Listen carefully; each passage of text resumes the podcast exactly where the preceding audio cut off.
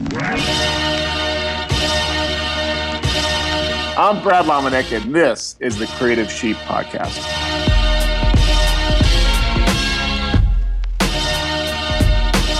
Hello, ladies and gentlemen, and welcome to the Creative Sheep Podcast. This, of course, is the podcast where we talk to people who are good at what they do to inspire leaders to get better.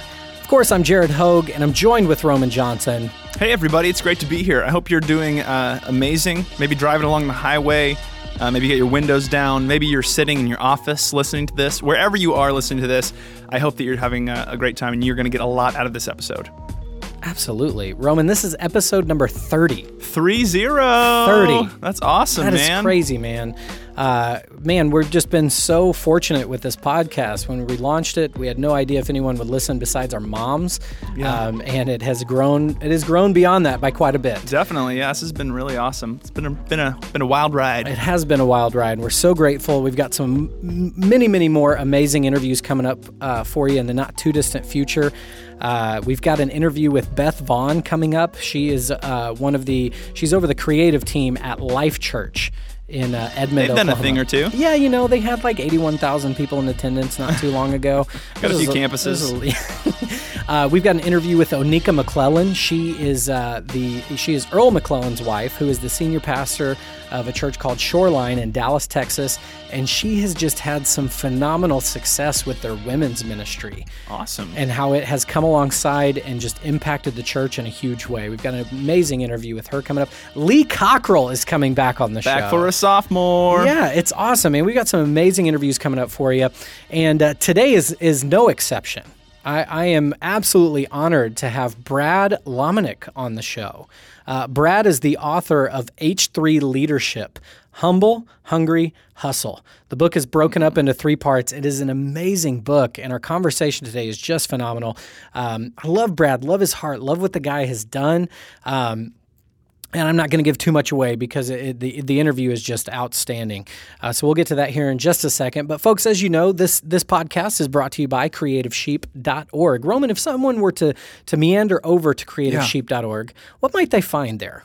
Well, here's what you're going to find you're going to find premium media, tailor made, curated for the church. I don't think I used the word curated right because we made it. We didn't find it. We made this stuff for the church, and it's going to connect, it's going to be effective for the moment that you want to use it for in your service. That's right. So whether you're looking for something for Father's Day, you're looking something for Christmas, Easter, really any time of year, head on over to creativesheep.org and we've got you covered. Folks, we're going to jump into today's one question. One question, one question. It's time for one question. Roman, I've got one question for you. Okay. It's actually not one question. It's it's a several questions. Okay, Which well- kind of violates the whole one question bumper that Just you so just everyone heard. knows, I don't know what he's going to ask me right now. You know, Roman, with the title of Brad's book, H3 Leadership, Leadership Humble, Hungry, Hustle, uh, these are actually three words I would use to describe you. Oh, really? Thanks. They I appreciate are. that. They are. Uh, you are you are such a humble dude. Uh, you are you are extremely hungry. Uh, we have built this business basically on your back, um, as far as the creative side goes. Paints a nice picture for everybody. It, it does. Roman is our creative director, if you didn't know that. And um, one thing I've seen about you down through the years is you are insanely hungry to learn more and to find out what you don't know. yeah. Um, all of your design skills and editing skills and motion graphic skills, for the most part, you're self taught. Yeah. Yeah. I, uh, is that a question? It, it of sorts. so yeah, what, what, why the push to this? Uh, well, I, I kind of started all because I was uh, just thrown into the fire in my first job working at 180. Uh, I kind The of youth ministry of Church yeah, the on the youth Move, ministry of course. Church on the Move. Um, I was I was the guy who was over me kind of got let go, and I basically inherited the video department. And I had never made a video by myself, pretty much. And so a lot of it started out of necessity of like I've got to figure this out so I don't look like an idiot. Uh, and then it just turned into um, you know, if I don't teach myself how to do these things, it's it, it's just me wanting to be better at what I do, um, and not just for me because I was doing work for the church, and so I'm doing God's work. So I've got to be good, and I've got to be excellent with the things that He's you know entrusted me with. Which is amazing. I love, I absolutely love your heart. And one of the things I would ask along with this is when when you were learning all of this, did you have any idea that you would have a reach that goes around the world? No, that still doesn't really sink in that, that we have stuff that plays in Australia and New Zealand and all these different areas. Um, absolutely not. No, I, you don't think about those things when you're when you're just kind of in the heat of it and creating things. Um, I, I was more creating for myself, like what I would want to see, and uh, and then we you know put it out there and and it people people like it. And then, of course, you have got just an incredible work ethic. You're you're you're a hustler. You're a hustler, baby, Yeah. as Jay Z might say. Yeah, Uh, I think it goes back to uh, you know I've I've done uh, martial arts my whole life. I think a lot of it is A rooted black in belt, that. I am, if I'm not mistaken. I am a black belt. Um, it's very discipline focused, very um, hustle. I mean, you gotta you gotta be a hustler to, to kind of excel in uh, in martial arts and, and basketball. Sports play a big role. Um, yeah, I like being a hustler. Humble, hungry, hustle. Roman, you're an all star. It's an honor to work with you, man. Thanks, man. I appreciate the kind Absolutely. words. Uh, folks, that's today's one question. Question, one question, one, one, one question. I am so excited for this interview with Brad Lomenick today. Folks, he has written an incredible book called H3 Leadership, as we have alluded to several times, and including in the one question, even though it wasn't really one question, uh, it was several statements. Uh, anyhow, Brad has written this amazing book, and that's the majority of our conversation today. But Brad is also the former CEO of Catalyst. Uh, which is just an amazing uh, organization doing some incredible things. And today's conversation with Brad and him talking about your purpose, your calling, um, down to your assignments, Roman, I, I'm just, I, it brought such a fresh perspective of purpose, which can seem like such a vast thing and almost an overwhelming thing, I think, to a lot of people. And Brad breaks it down so simply um, that I thought it was uh, just an amazing interview. So, uh, enough babbling. Let's get to, to today's interview with Brad Lomenick. Well, Brad, thank you so much for joining us on the show today. It's, a, it's an absolute honor to have you here. Thanks, Jared, and it's good to be with you and to see you. I know. I can actually see you on uh, the the the beautiful technology we call Skype. Isn't that amazing?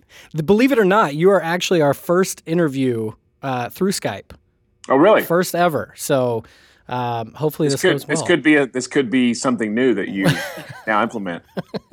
We're, we're on the cutting edge, that's for sure. It's That's, Creative Sheep. I'm trying to introduce you to, to new technology. that's fair. That's fair. Which Yeah. you talk about in your book as staying on the edge of this kind of thing. And so apparently right. we're a few steps behind right now.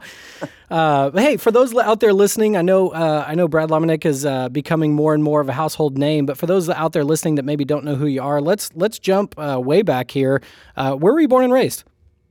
I was actually born and raised not far from where you are right now, which is in Bristow, Oklahoma.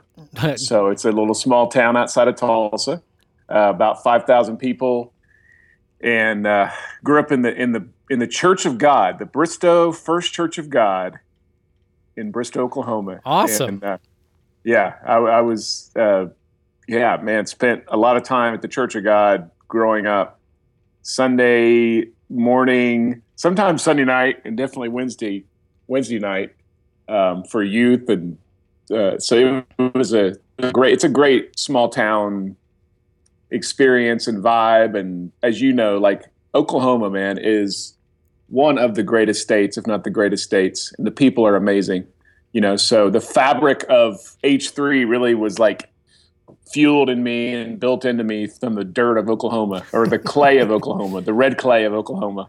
Uh, real quick before we move on, are you a Cowboys fan or a Sooner fan, or either? Oh, come on, man! Listen, Is that even a question? I'm a Sooner because I went to school at the University of Oklahoma. No doubt. I'm a I'm a graduate, but I was always an Oklahoma fan. Now I also cheer for Oklahoma State. I'm not a I'm not a hey I hate Oklahoma State because I went to OU. Yeah. Um, obviously, I cheer for OU when they're playing Oklahoma State. But Right, I cheer right. for both teams. That's fair. That's fair. Yeah.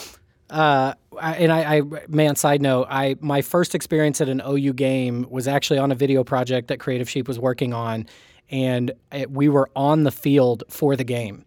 It was it was unreal. What game was this? Uh, oh man, This was a couple years ago. They were playing. It was the first game of the season. They were playing some terrible team.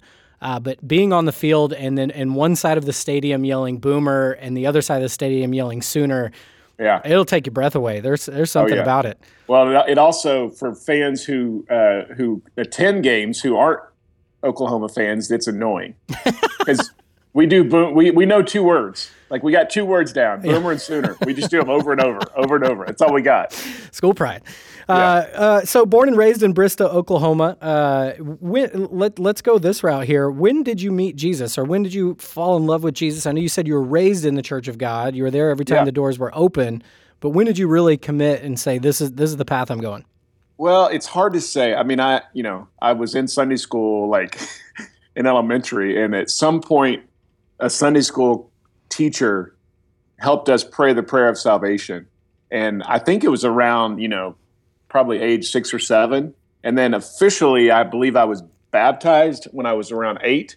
So that that would be for me what I consider to be my um, you know my salvation moment Yeah. is is baptism Yeah. and but I was, you know, I was, I was grabbed a hold of. God got a hold of me really young, and uh, you know, growing up in the church and being there a lot obviously fueled that. But I, I was just a, I was a kid who started walking with God really early in life, and you know that that was fueled out of the church experience. But I, I mean, I can remember being eight, nine years old and and in the Word, like studying Scripture, Wow. and so I'm I'm one of those. Uh, I guess you could say either annoying or anointed. I'm not sure which, you know. But um, I've been a Christian for a long time, Yeah. and uh, that was all fueled out of a really strong foundation of church going in the early days. Man, that's awesome. Very cool. Yeah. Uh, it, it seems like more and more these days, which I, I know the stories are out there, but it, it doesn't seem like these are the norm anymore. There's always like a, a time of going away and, and maybe coming back, even for those people that were raised in the church. That, that's kind of my story. Um, but man, that's that's really really cool. So started very early on. Did you know uh, this early on that that uh, I know you're not in necessarily full time ministry I mean, we'll get into some a little bit more of this later on. But did you know that uh, leading leaders would be the path you would take even from an early age?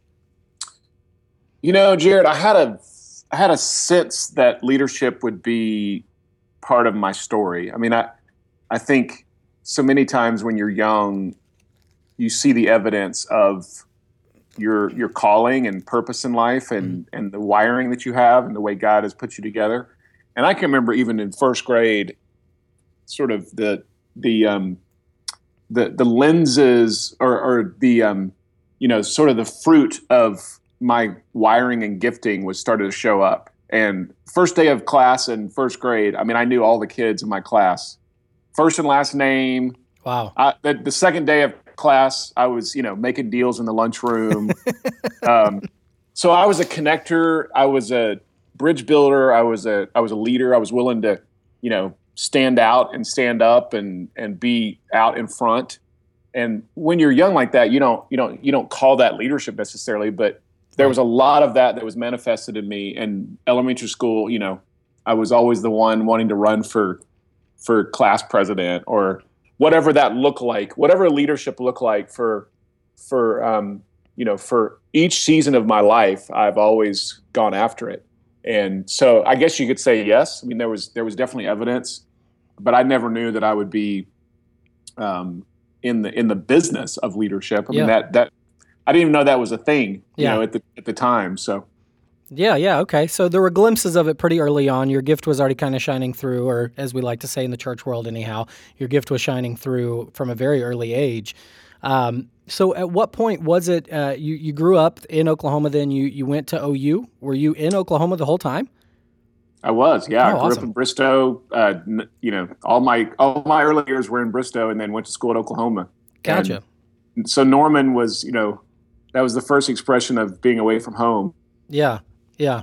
So once you moved to Norman and you went to OU, what what happened after OU? What was the next step for you?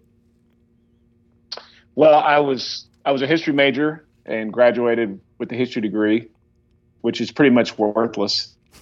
uh, you you don't you don't do much with a history degree other than maybe teach or go to law school. And I thought I wanted to go to law school. And I ended up working on a ranch uh, that a friend of mine had introduced me to out in Colorado.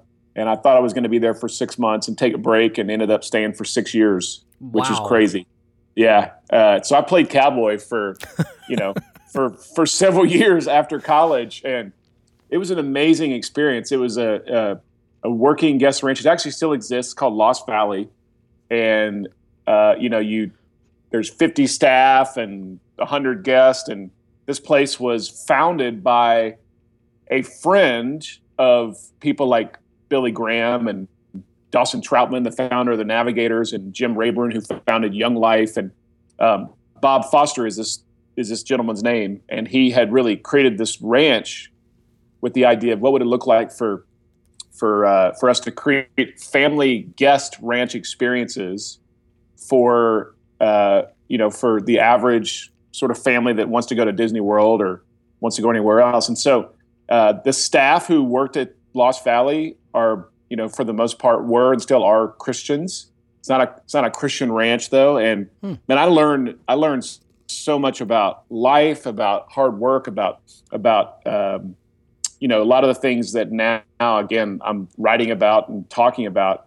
Um, and Bob Foster, who you know was 75 at the time, I was you know in my early 20s. He mentored me for five years. So my my legacy and sort of my mentorship uh, line of legacy was just incredible in terms of the man of God that I was able to sort of get in line behind Mm. and then be able to try to become. And Bob Foster, he had been mentored by, you know, guys like Cliff Barrows, who worked for Billy Graham for many years, and Howard Hendricks, that was a legendary professor at Dallas Seminary, and just these Dawson Trotman I mentioned from who started the Navigators, all these amazing men of God had mentored Bob. And so as a young 20 something, I got to be mentored by a 75 year old man. And it was amazing. I mean, I, you know, there was no connection at all to uh, what I'd studied in school and even what ended up being the next season for me, other than a lot of what I was becoming during those years of working on a ranch was was the who.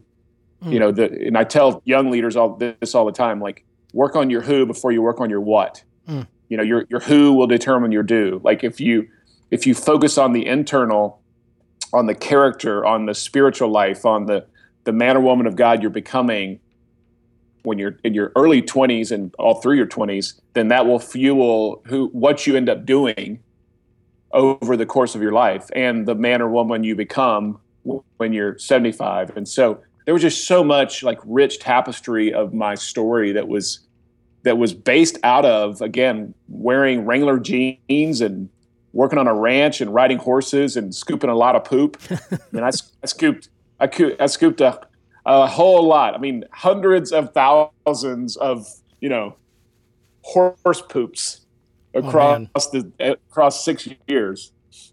Wow, man, that'll that'll definitely teach you some work right there. Uh, So so from the ranch, then uh, what what happened after the ranch? Well, I, I, I connected with the with the couple of guys who had a consulting practice in Fayetteville, Arkansas, and they had done some work for Lost Valley where I was working, and they they were sort of the first men that I had met, or just business people that I'd met that sort of carried, you know, the Wall Street Journal in one hand and the scriptures in the other, and they were able to merge these two worlds together in in a way that was really interesting to me, and so I was just really sort of curious about what they did and the work they did, and they did a lot of consulting with organizations. And I said, "Hey, I'm going to come work for you guys," and they were like, "Ha ha, yeah, you know, you you ride horses and you wear Wranglers and uh, you're a you know you're a cowboy." I'm like, "Well, I only play one on TV, basically." Um, I said, "I want to come work for you. I want to come learn from you," and so I ended up going to Fayetteville, Arkansas, for like four years and worked with this small little consulting practice called Cornerstone Group. And one of our clients was INJOY, which is John Maxwell's organization. Yeah, And at the time, this was like 2000, 1999, 2000, we started working with John on a number of initiatives, uh, simulcast events, helping them launch some new brands and doing doing strategy and marketing uh, strategy for the, his organization. And one of the things that was launching at that point was something called Catalyst. And there was a group of young leaders in Atlanta who had launched Catalyst, Gabe Lyons and a guy named Kevin Small, and then of course Andy Stanley and Maxwell and a bunch of other folks. And so I was a consultant in the early days from the outside, trying to help create a business plan for Catalyst and alongside Catalyst. And then as the year went on, after that launch and a couple years into it, I ended up moving to Atlanta, got way more involved with it, and then got involved in helping lead it uh, shortly thereafter, and then led Catalyst for uh, almost 12 years, or was involved in leading it for almost 12 years. Wow, it's quite the journey. Yeah, but it all it all it all stems from uh, scooping manure, man, in the in the mountains of Colorado. When it when in doubt, always look back to your story and find the places where you were in the shadows. You know, truly. I mean that that is my story. Like I I was at 25 uh, really trying to discern what God had for me. And I was getting really frustrated, Jared. Like there was a part of me that said, what happened? Like I was, you know, on the track of success and big man on campus at OU and I had all these dreams and felt like I was going to make a huge difference and I, you know, and um, at 25 I'm scooping manure. And I think God was just whispering to me in those moments like no, just be faithful right here where I have you. I've got plans for you. Uh, but I want to make sure you're content and willing to get down in the trenches mm. and do some work that nobody cares about. And let's see how you how you steward that. And and it was it was i just i just push so much back to those moments for now like having a little bit more of a platform and more opportunities that it all stems back to those places in the shadows Man, it's such a it's such an inspiration to a, a young leader like myself. Because uh, I mean, you know, we, one thing we hear as young leaders all the time is the scripture: "If you're faithful with a little, God will make you ruler over much." And but I mean, literally, this is this is exactly that. I mean, I don't know about you, but it, you can't get much lower. And, and and I don't mean to demean your story at all, but it, it's probably hard to get much lower than scooping poop. Um, yeah. And then it, to go to the level that you're at now um, and the things that you've been able to, to do and the people you're associated with and even what you're doing now is just phenomenal, uh, the work that you've been a, a, part of. And so it's just very, very cool uh, to once again see, see this story played out. Um, and it's huge inspiration to I can speak at least on behalf of myself, but uh, as young leaders yeah. everywhere, this is very inspirational. Um, uh, along this journey, did you uh, you get married, have kids? Man, I'm still single. Like I'm, I'm the most eligible bachelor in Christianity today. I think. I just want to go ahead and throw that out there. Can I just say that on on your podcast Absolutely. on behalf of of all? Yeah. Now here's here's the here's the reality for me is. I, I don't know why. Like I'm I'm in my early 40s and never been married um, but I'm I'm open and interested. So all you know, all the single ladies who are listening, come on. um, uh, man, my sister would kill me for saying this, but hey, she's in the same boat. Never been married. She's she's 42 now, um, and if she's listening, right, she's actually coming on the podcast. She's been in in education for 20 years, um, and just some some amazing stories she's got to share. But hey, uh, we'll, we'll, we'll share some phone numbers after this interview. Um, there we go. So uh, let's jump in then here. So you you've gone through this incredible journey. You got plugged in then with. Uh, uh with Catalyst at a very early age uh, leading that, did you when you went joined Catalyst, did you go in as the CEO or did you kind of rise through the ranks once you got there? Oh, I yeah, I rose through the ranks. I mean, I was I was just a I was a guy on the outside, like, providing some strategy and input into a number of things that that John Maxwell's organization was doing, and you know, Catalyst was one of those. It was it was a there was you know a number of different conferences and events and strategic brands that were being launched at that time. And so I got involved and then in the first couple of years just added sort of my expertise in a few key areas. And and once um, once we hit like the second or third year of Catalyst, then I got I kept getting more involved. And then about year four, I I took over and really started to run the what I would say the business side of of Catalyst was. There was still some people like Gabe Lyons and Jeff Shinabarger and some other guys who were helping creatively and programmatically, and um, you know, with some of them were uh, experiential stuff. And then, uh, you know, for about I guess then about ten years, I was in the seat of leading the charge. Mm. But you know, we we were really intentional, or at least I was.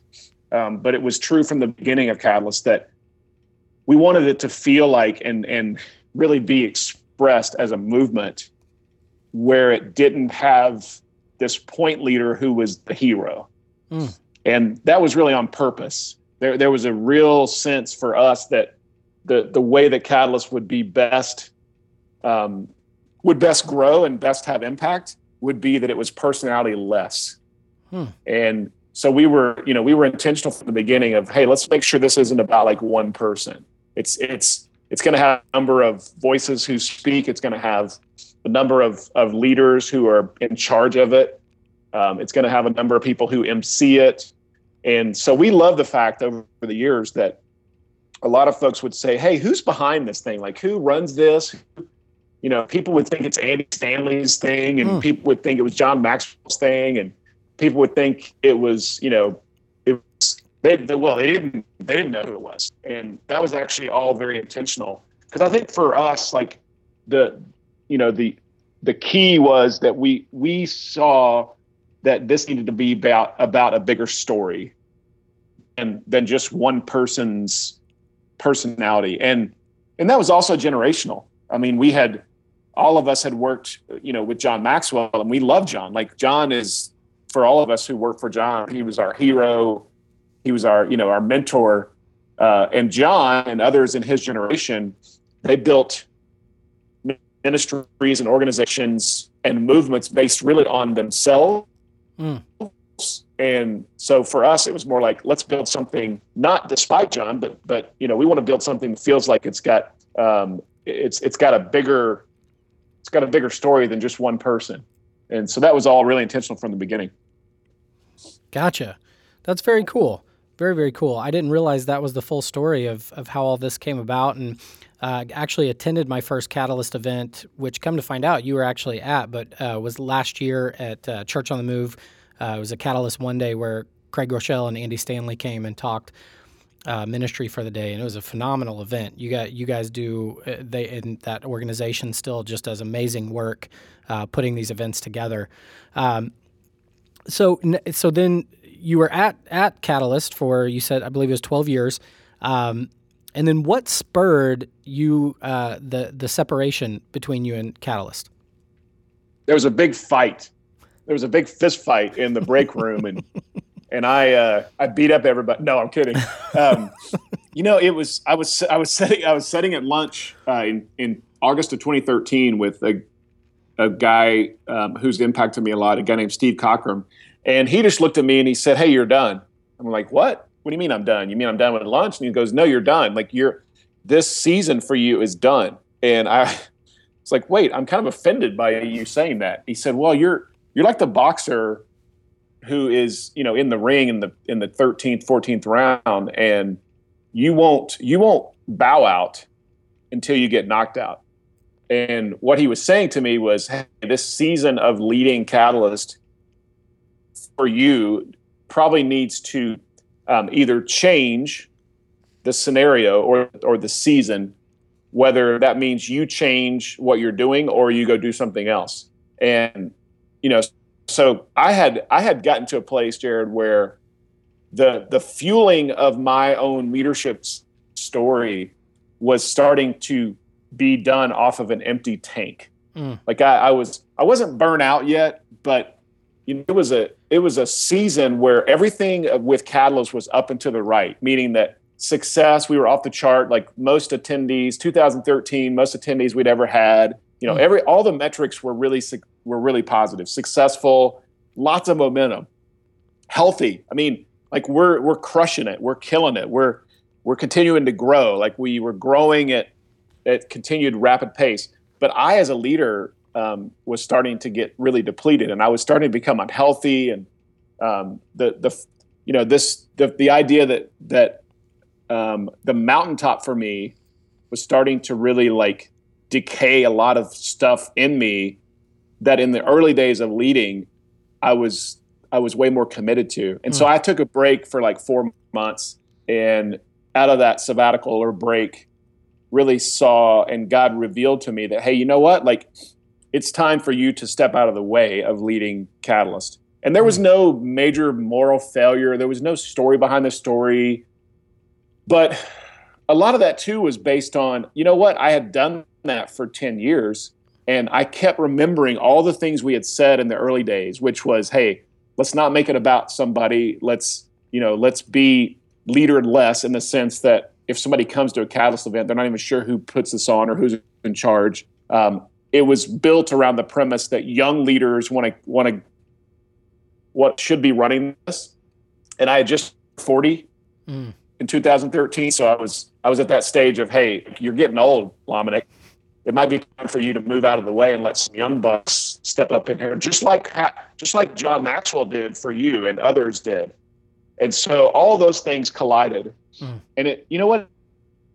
It was just time. It was just time to get out of the way. And I wanted to, I wanted to sort of also, um, I wanted to be able to be an example, and not that you know I'm the hero in the story, but after like thinking and praying and discerning through all that, I wanted to be able to look people to look at Catalyst and go, Look how Brad Lomenick stepped out at the height of the pinnacle of Catalyst. He stepped out and, and now watch it flourish. And I think that that sort of story needs to be told more and more in in businesses and ministries and nonprofits and churches of you don't stay around too long as the leader where all of a sudden everybody's going seriously it's time for you to get out of the way like you end up leaving because you're forced out compared to you end up leaving because because you're honoring the people behind you and you move out of the way. And I just think that's a better way to lead. I think it it it, it proves that it's not about me. Um, it never was about me. I stewarded it well. I stewarded it the best I knew how for a season, and now it's somebody else's turn. Man, that's really good. I love. Uh, I'm not sure if you're familiar with Tom Mullins' story um, and the transition that Christ Fellowship Church went through from him yeah. to his son. Similar, it's a similar story, and it I, I couldn't agree with you more. Um, that's that's really really good. So you take the four month sabbatical, and then uh, and then when did you, at what point in there did you decide I'm going to write this book, H three Leadership? well, what's funny is is that Catalyst Leader had been written. My first book was written right around that same time in 2013, mm. in the summer or early you know early summer of 2013 all all uh you know not shortly after then with me stepping out which was not strategic if anybody creates a strategic plan around how to launch a book your first book it would not be to uh, necessarily step out of the seat that you've been in for many years but uh, I, I actually kind of like the fact that I, I I made that story really messy in a way that people look at it and go, "What? You did what?" But H3 Leadership is now the second book for me, and that came out um, earlier, well, this past fall, in the fall of 2015. And, you know, that book was, that's been, that's been bubbling up in me for a time. And the, the, the premise that this life mantra of be humble, stay hungry, always hustle that's that's been my life mantra and my uh, I guess you could say my foundational sort of subtitle since I was in my 20s.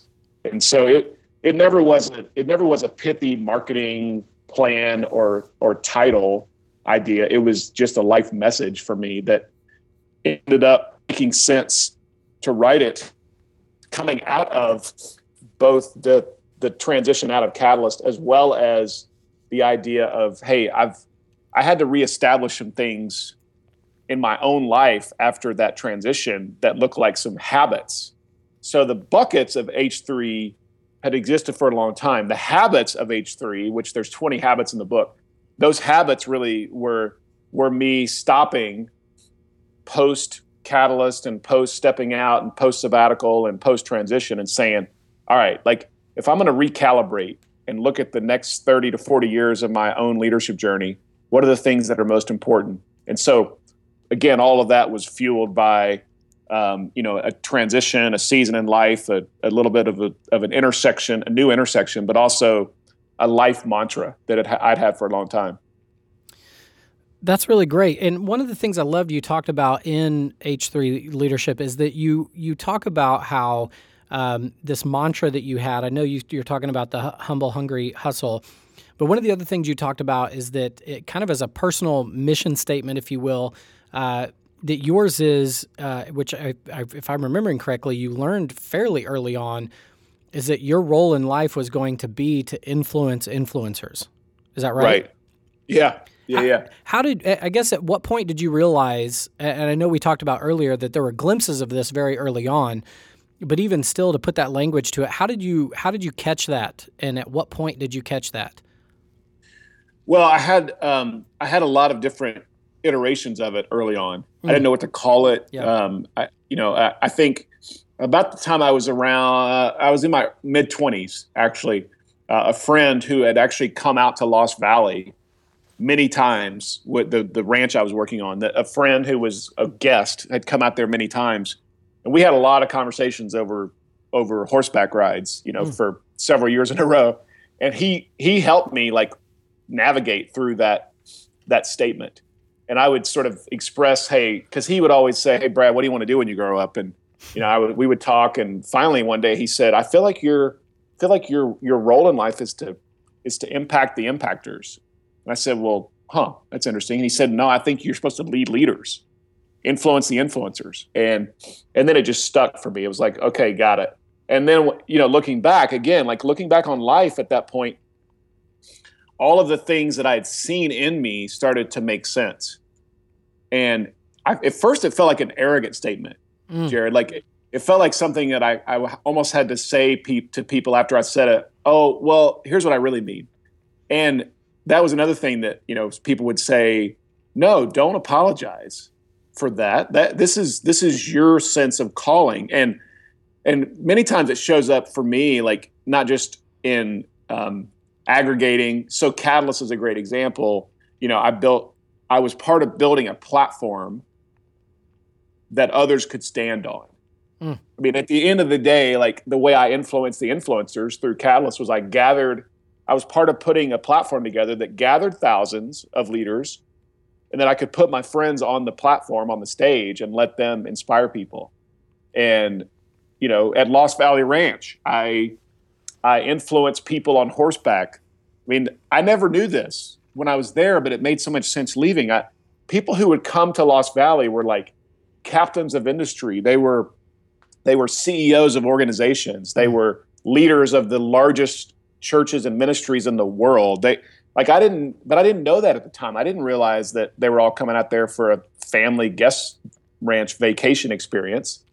But man, once I was there, it was like, oh my gosh, like do you know I, who I just took on a horseback ride and and you know I'm and, and so now like that makes sense and so everything in my life has been has been fueled out of that and you know now what I'm doing is I'm I'm really impacting a few. So I'm impacting tens compared to impacting thousands through coaching and advising and uh, you know trying to be strategically connected to a few organizations and a few leaders that then are truly like the ones who are aggregating the thousands of people. And so I've gone from being the aggregator to now coaching the aggregators. Mm. And that that's a whole new season for me, which is again, it all connects back to influence the influencers. You keep saying these seasons, and one of the things I thought was fascinating in this book is that you talk about the um, how everything that you've done essentially goes back to that statement of the influencing the influencers, but the seasons and the assignments have changed along the way. Do you mind? Do yeah. you mind explaining that a little bit further? No, I'd love to because it's it's a huge aha. Uh, it was for me, and I think it is for lots of leaders. Absolutely, it was and super eye opening for me. The the real the real simple perspective on it is if you think about the three layers of your of sort of your your identity and your purpose. Um, so let's start at the top layer. It's it's it's it is identity, and it's sixty thousand foot. If we if we look at it from you know um, the, the the height at which planes fly, you know, I mean, you're you're flying really high. It, it's the idea that identity is unchanging is the highest level of sort of your foundation, and so that's that's I'm Brad. I'm a follower of Jesus. Uh, you know, I'm from Oklahoma. I'm a part of a family. My last name's Lomenick. All, that's that's who I am, and identity truly expresses your who. Hmm. Um, the the next level down is your calling, and your calling. Let's say it's you know twenty thousand feet, and your calling is the why, which is the it's it's answering the question why are you here, and so that's really where you find the the connection between your passions and strengths. So for me, my calling statement is to influence influencers. That's where I feel like my strengths line up with my passions. I love leadership. I love people. I love influencers. I, I'm I'm drawn to people who have who make a difference. And I have strengths in in that I am a leader, but I'm also a connector. I'm a I'm a platform builder. You know, I'm a movement creator, all that stuff. So that's strengths and passions coming together. And then the, the, the last level is the, the lowest level, which is your um, assignments. And assignments really expresses what you do. So that's that's a job, that's a vocation, that's a project, that's that's these different seasons of assignment that then should reflect your calling, which also then will hopefully reflect and embody your identity what happens so often with with people and with leaders, but all of us, is we confuse assignment and identity. Mm. And so all of a sudden, when we're at a dinner party and somebody says, "Hey, tell me about yourself," the first thing we say, usually, is what we do. Mm. You know, well, I, I run Catalyst. You know, I'm an, I'm a pres I'm the president of the of an organization called Catalyst, and we gather leaders. Well, okay, that was my assignment that should have reflected my calling statement of influencing influencers, which then should be evidence of my identity. But if, man, if I wrapped my identity around my assignment, so Catalyst Brad all of a sudden is dead. I mean, he he got shot to death. Hmm. Um, what happens to my identity? Is my identity totally dismantled? It, you know, am I depressed for the rest of my life? Am I Am I just wallowing wallowing around in in misery? Well, I might if if I'm not if I don't understand correctly that that's just a season of assignment. Like Catalyst was a season of assignment. It was a chapter in the book, and now I'm on to the next chapter. And so many times we get so wrapped around our our assignment that then you know ends up like being all of our identity. I mean, you see it with athletes. When athletes when when when an athlete retires from the NFL, it's so hard for them because everything in their life has their has their identity has been built around football, and all of a sudden that identity's taken away. Now what? Are, yeah. are they are they done? Like is their life over?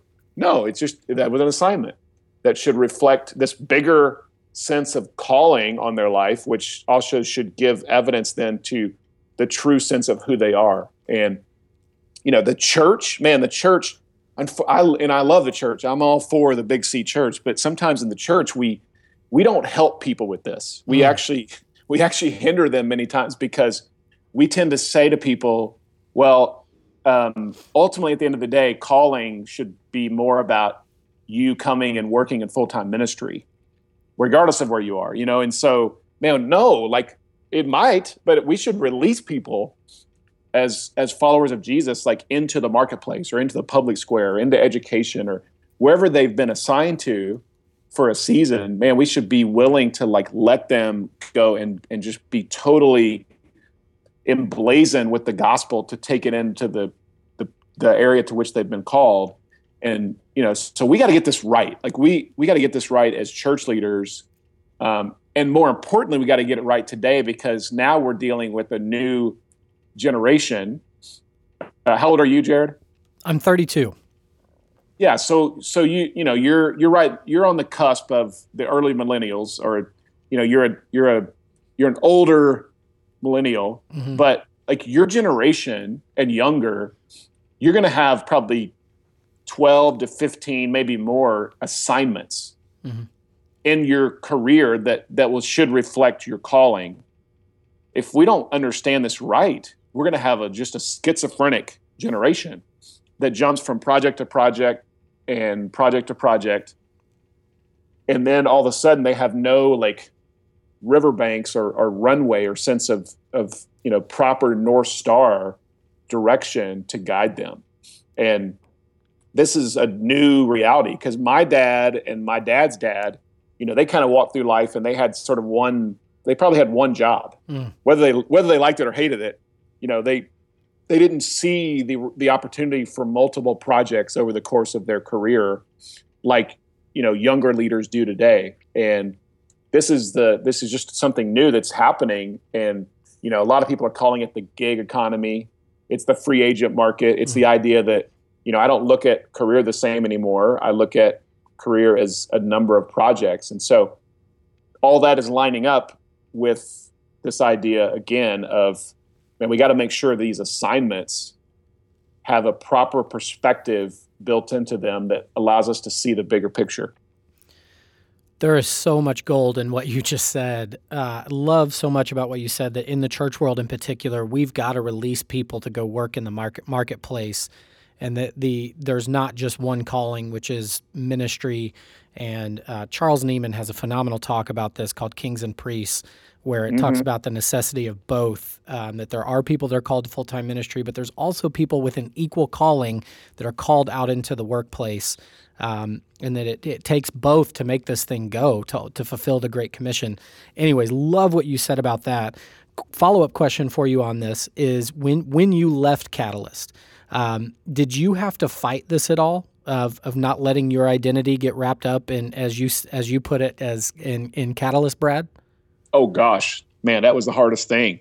Like I, I struggled with it, and um, fortunately, I had I had the same guy who I had lunch with who said you're done. The the same guy, Steve Cockram, was also the same guy that I went over to visit him in London or in the UK um, during my sabbatical, and we had a ceremony to kill Catalyst Brad. Like we we were on the on the Thames River, uh, walking along. Uh, and we stopped and he said all right it's time and this was all the process for me of of walking through this transition he said we're going to kill Catalyst brad right now on the spot and so we had like a moment Mm. and it was fun and it was funny and you know there i don't i won't give you all the details but like we walked through that intentionally and and i was able to um to navigate what that felt like what it what it what it meant um, I was concerned, Jared. Like I didn't know if anybody would still like me. I truly Wow. didn't. Like I, all these people who called me, and I was their best friend, and you know, I was the, I was the the the guy who got invited to all the cool parties and the White House, and you know, I, I had a seat at the table Mm-hmm. of the of the highest levels of of power, especially in the Christian leadership world. All of a sudden, man, who am I anymore? If I'm not Catalyst Brad, like, does anybody care? Does anybody Wow. still want to talk to me? Does and and it was a it was a hard hard wrestle on a con. It still is like it still is a difficult thing, and this is this is so the reason why so many people have a really hard time, especially those of us who who navigate something for a while and we build equity into it in the sense that we steward something for long enough that we we start our identity starts to get connected and um, you know the the the roots start to like tangle themselves and intersperse themselves into each other from the roots of identity and the roots of assignment. And man when you when you have to walk away from that it's really important that you do that um, with some intentionality. And if i wouldn't have had intentionality here's what i might be doing today i might be trying to kill the thing i helped build Hmm.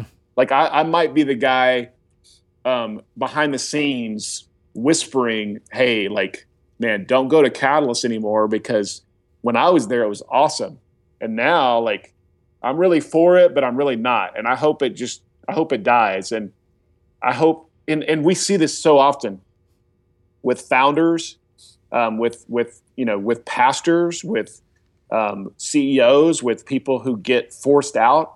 All of a sudden, the thing they help build, like the thing they love, the thing they um, put sweat so much sweat equity into, all of a sudden they turn and they start to try to destroy it, and it's so sad compared to like I'm the greatest fan of Catalyst still. Like I I love it. Like I love going. I love just mm. hanging out there and and being like an attendee and I wanted to succeed because my leadership is is really based my the legacy of my leadership is based on how it does once I left.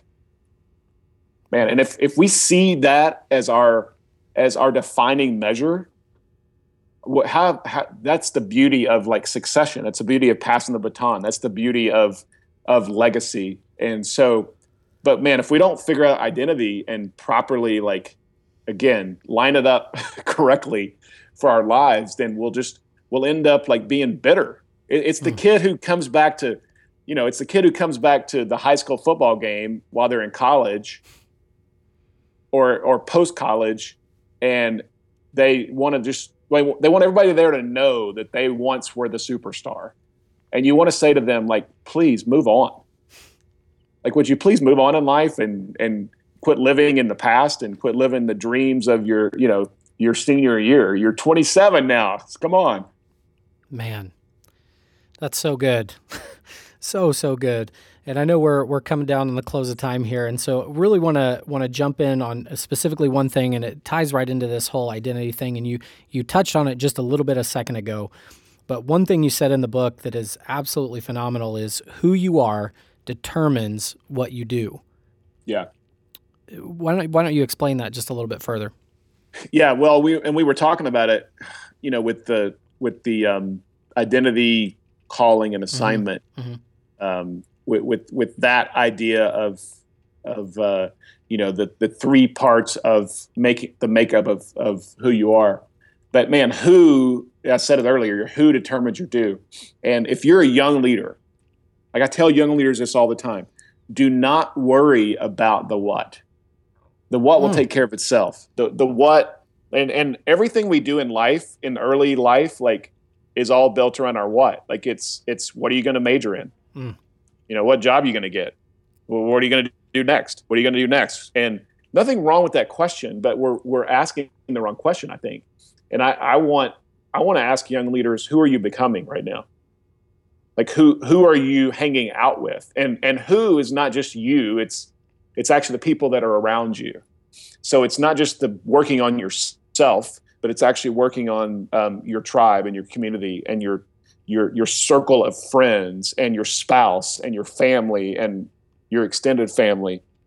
You know, so I just I think the the people I I really admire are the ones that they figured that out early in life and they they're they're what ended up like finding its own navigation system mm. because what what happened is this jared like their who, their their circle ended up introducing them to the what.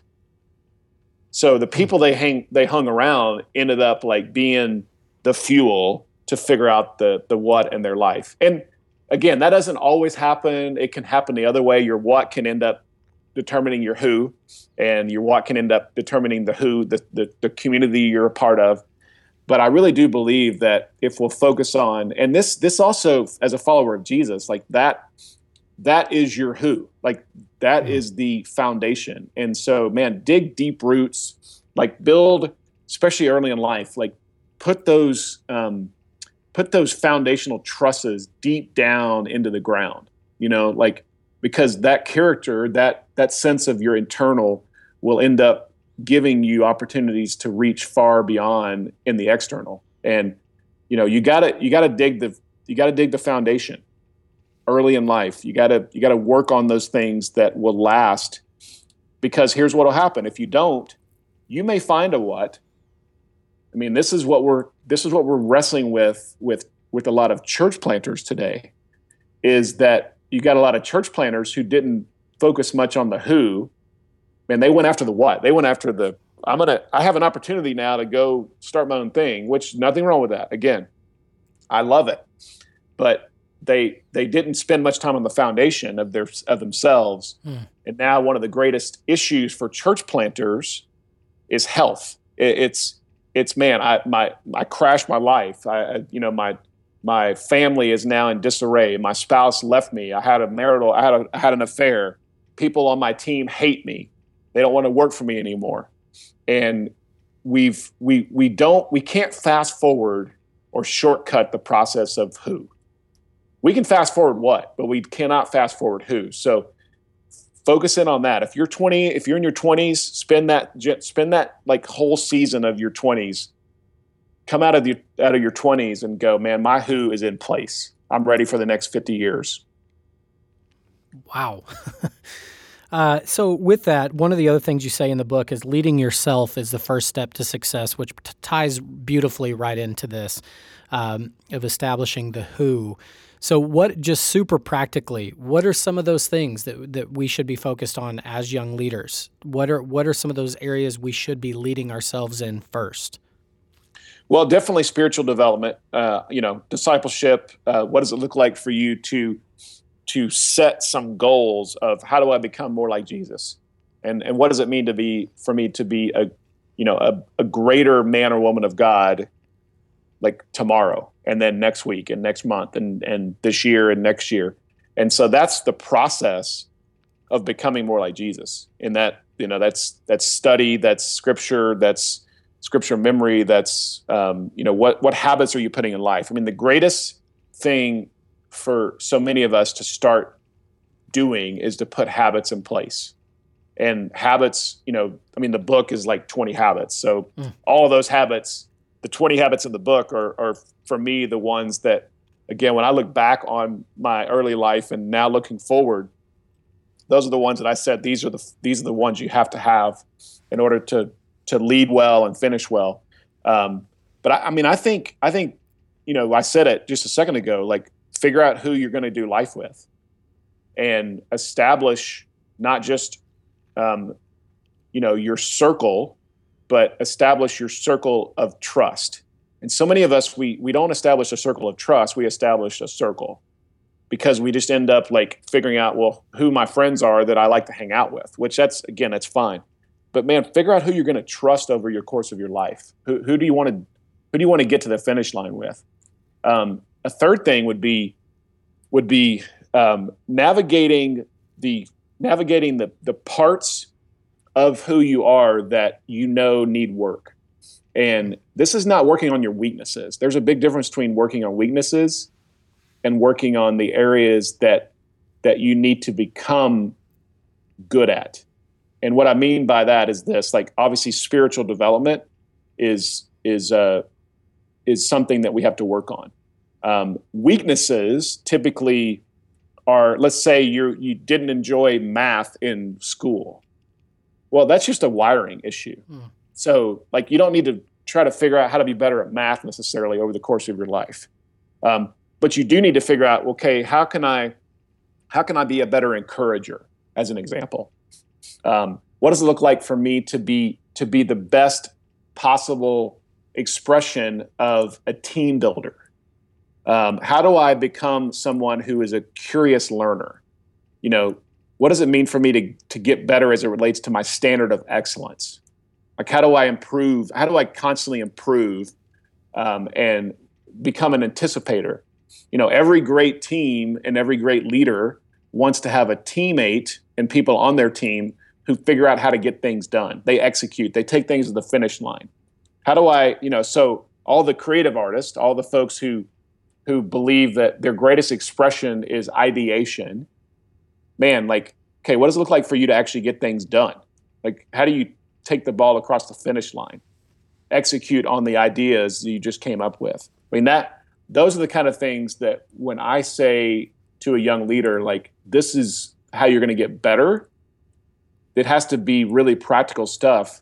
It doesn't mean, well, I just I want to look around and go, okay, I I feel like I'm better than I was this past year. No, like take some areas in your life and figure out like have a list. Have 10 or 15 things that you're working on this year hmm. that you get to the end of the of the year and go, did I, you know, did I did I improve specifically in that area? Not just did I improve overall generally. Thank you. Man, there's so many so many rabbit trails we could go down with all of that, and, and unfortunately, we're out of time here. Uh, Brad, this has been incredible, incredible, folks. If if you haven't yet, go pick up a copy of H3 Leadership. I promise it'll be worth your while to to read it or listen to it. Um, make sure to go get it. And Brad, if anybody wants to get in touch with you, whether for coaching or, or for whatever the case may be, what's the best way to go about that? Yeah, I am Brad Lomenick on all the outlets. So at Brad Lomenick, B R A D L O M E N I C K. That's Twitter, Instagram, Facebook, Snapchat, uh, AOL, uh, uh, Mindspring, Juno, um, Carrier pigeons. carrier pigeons. yes, uh, all MySpace. Uh, you know, if anybody wants to hit me up on MySpace, no, that Yeah. that's the best way to get me. And then my blog is just my name, bradlomenick.com. And uh, folks can buy the book anywhere.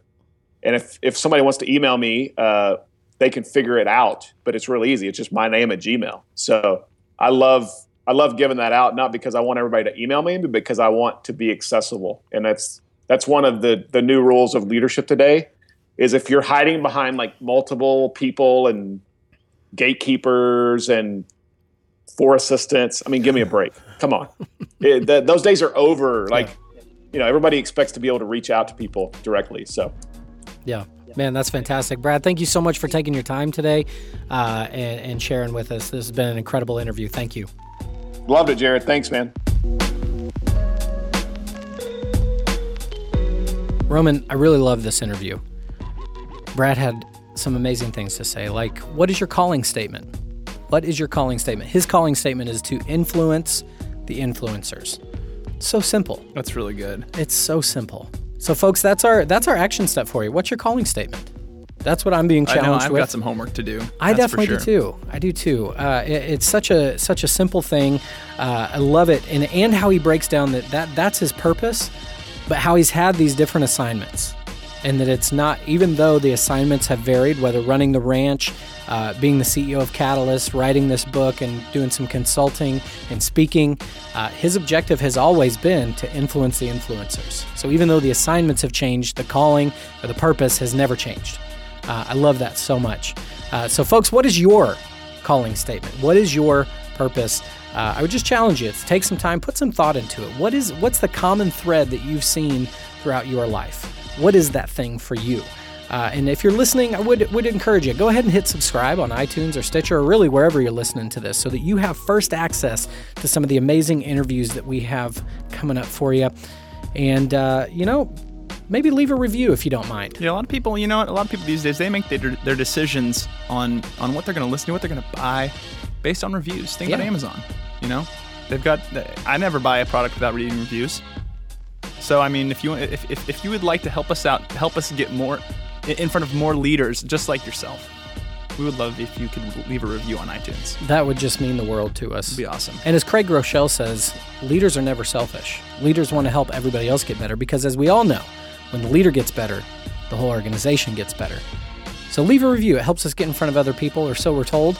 Uh, and folks, thanks for listening today. Keep listening. We'll keep making these. Appreciate it. We'll see y'all next time. Farewell.